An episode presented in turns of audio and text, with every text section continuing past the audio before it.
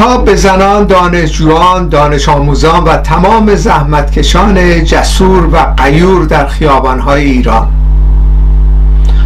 هم رزمان گرامی درود بر رزمندگی شما. اعتراضات قهرمانانه شما در سراسر جهان تنین افکنده است و مورد ستایش میلیون ها تن از متحدین بین المللی شما قرار گرفته است. اما باید توجه کنید که قیام ها و از خودگذشتگی شما به تنهایی برای سرنگونی تمام و کمال نظام حاکم بر ایران کافی نخواهد بود. شما نیز به همبستگی کارگران در صنایع بزرگ مانند پالایشگاه های نفت و گاز و پتروشیمی نیاز دارید. که تمام شریان های اقتصادی این نظام حاکم را مختل و متوقف کند.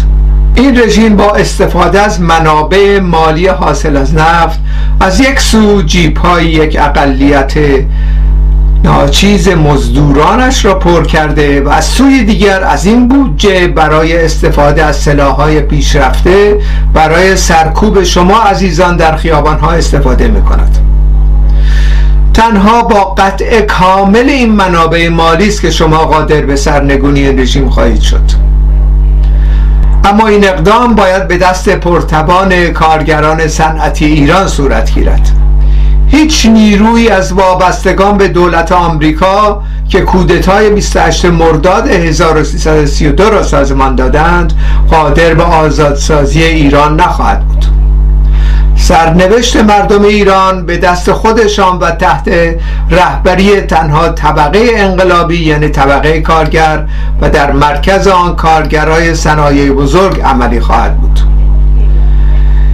انتقام خونهای دوستان و برادرها و خواهران شما را تنها طبقه کارگر با استفاده از شیوه اعتصاب سراسری و سرنگونی نظام سرمایداری و رژیم جمهوری اسلامی می‌تواند بگیرد. از امروز ما شاهد آغاز اعتصابات کارگری بوده ایم این اعتراضات و اعتصابات گسترش خواهند یافت. شما باید اتحاد میان خود و کارگران احتساب کننده را تقویت کرده و در عمل نشان دهید. تنها راه سرنگونی نظام حاکم از طریق یک اقدام مشترک اکثریت زحمتکشان ایران و در محور آن طبقه کارگر صنایع بزرگ تحقق پذیر است.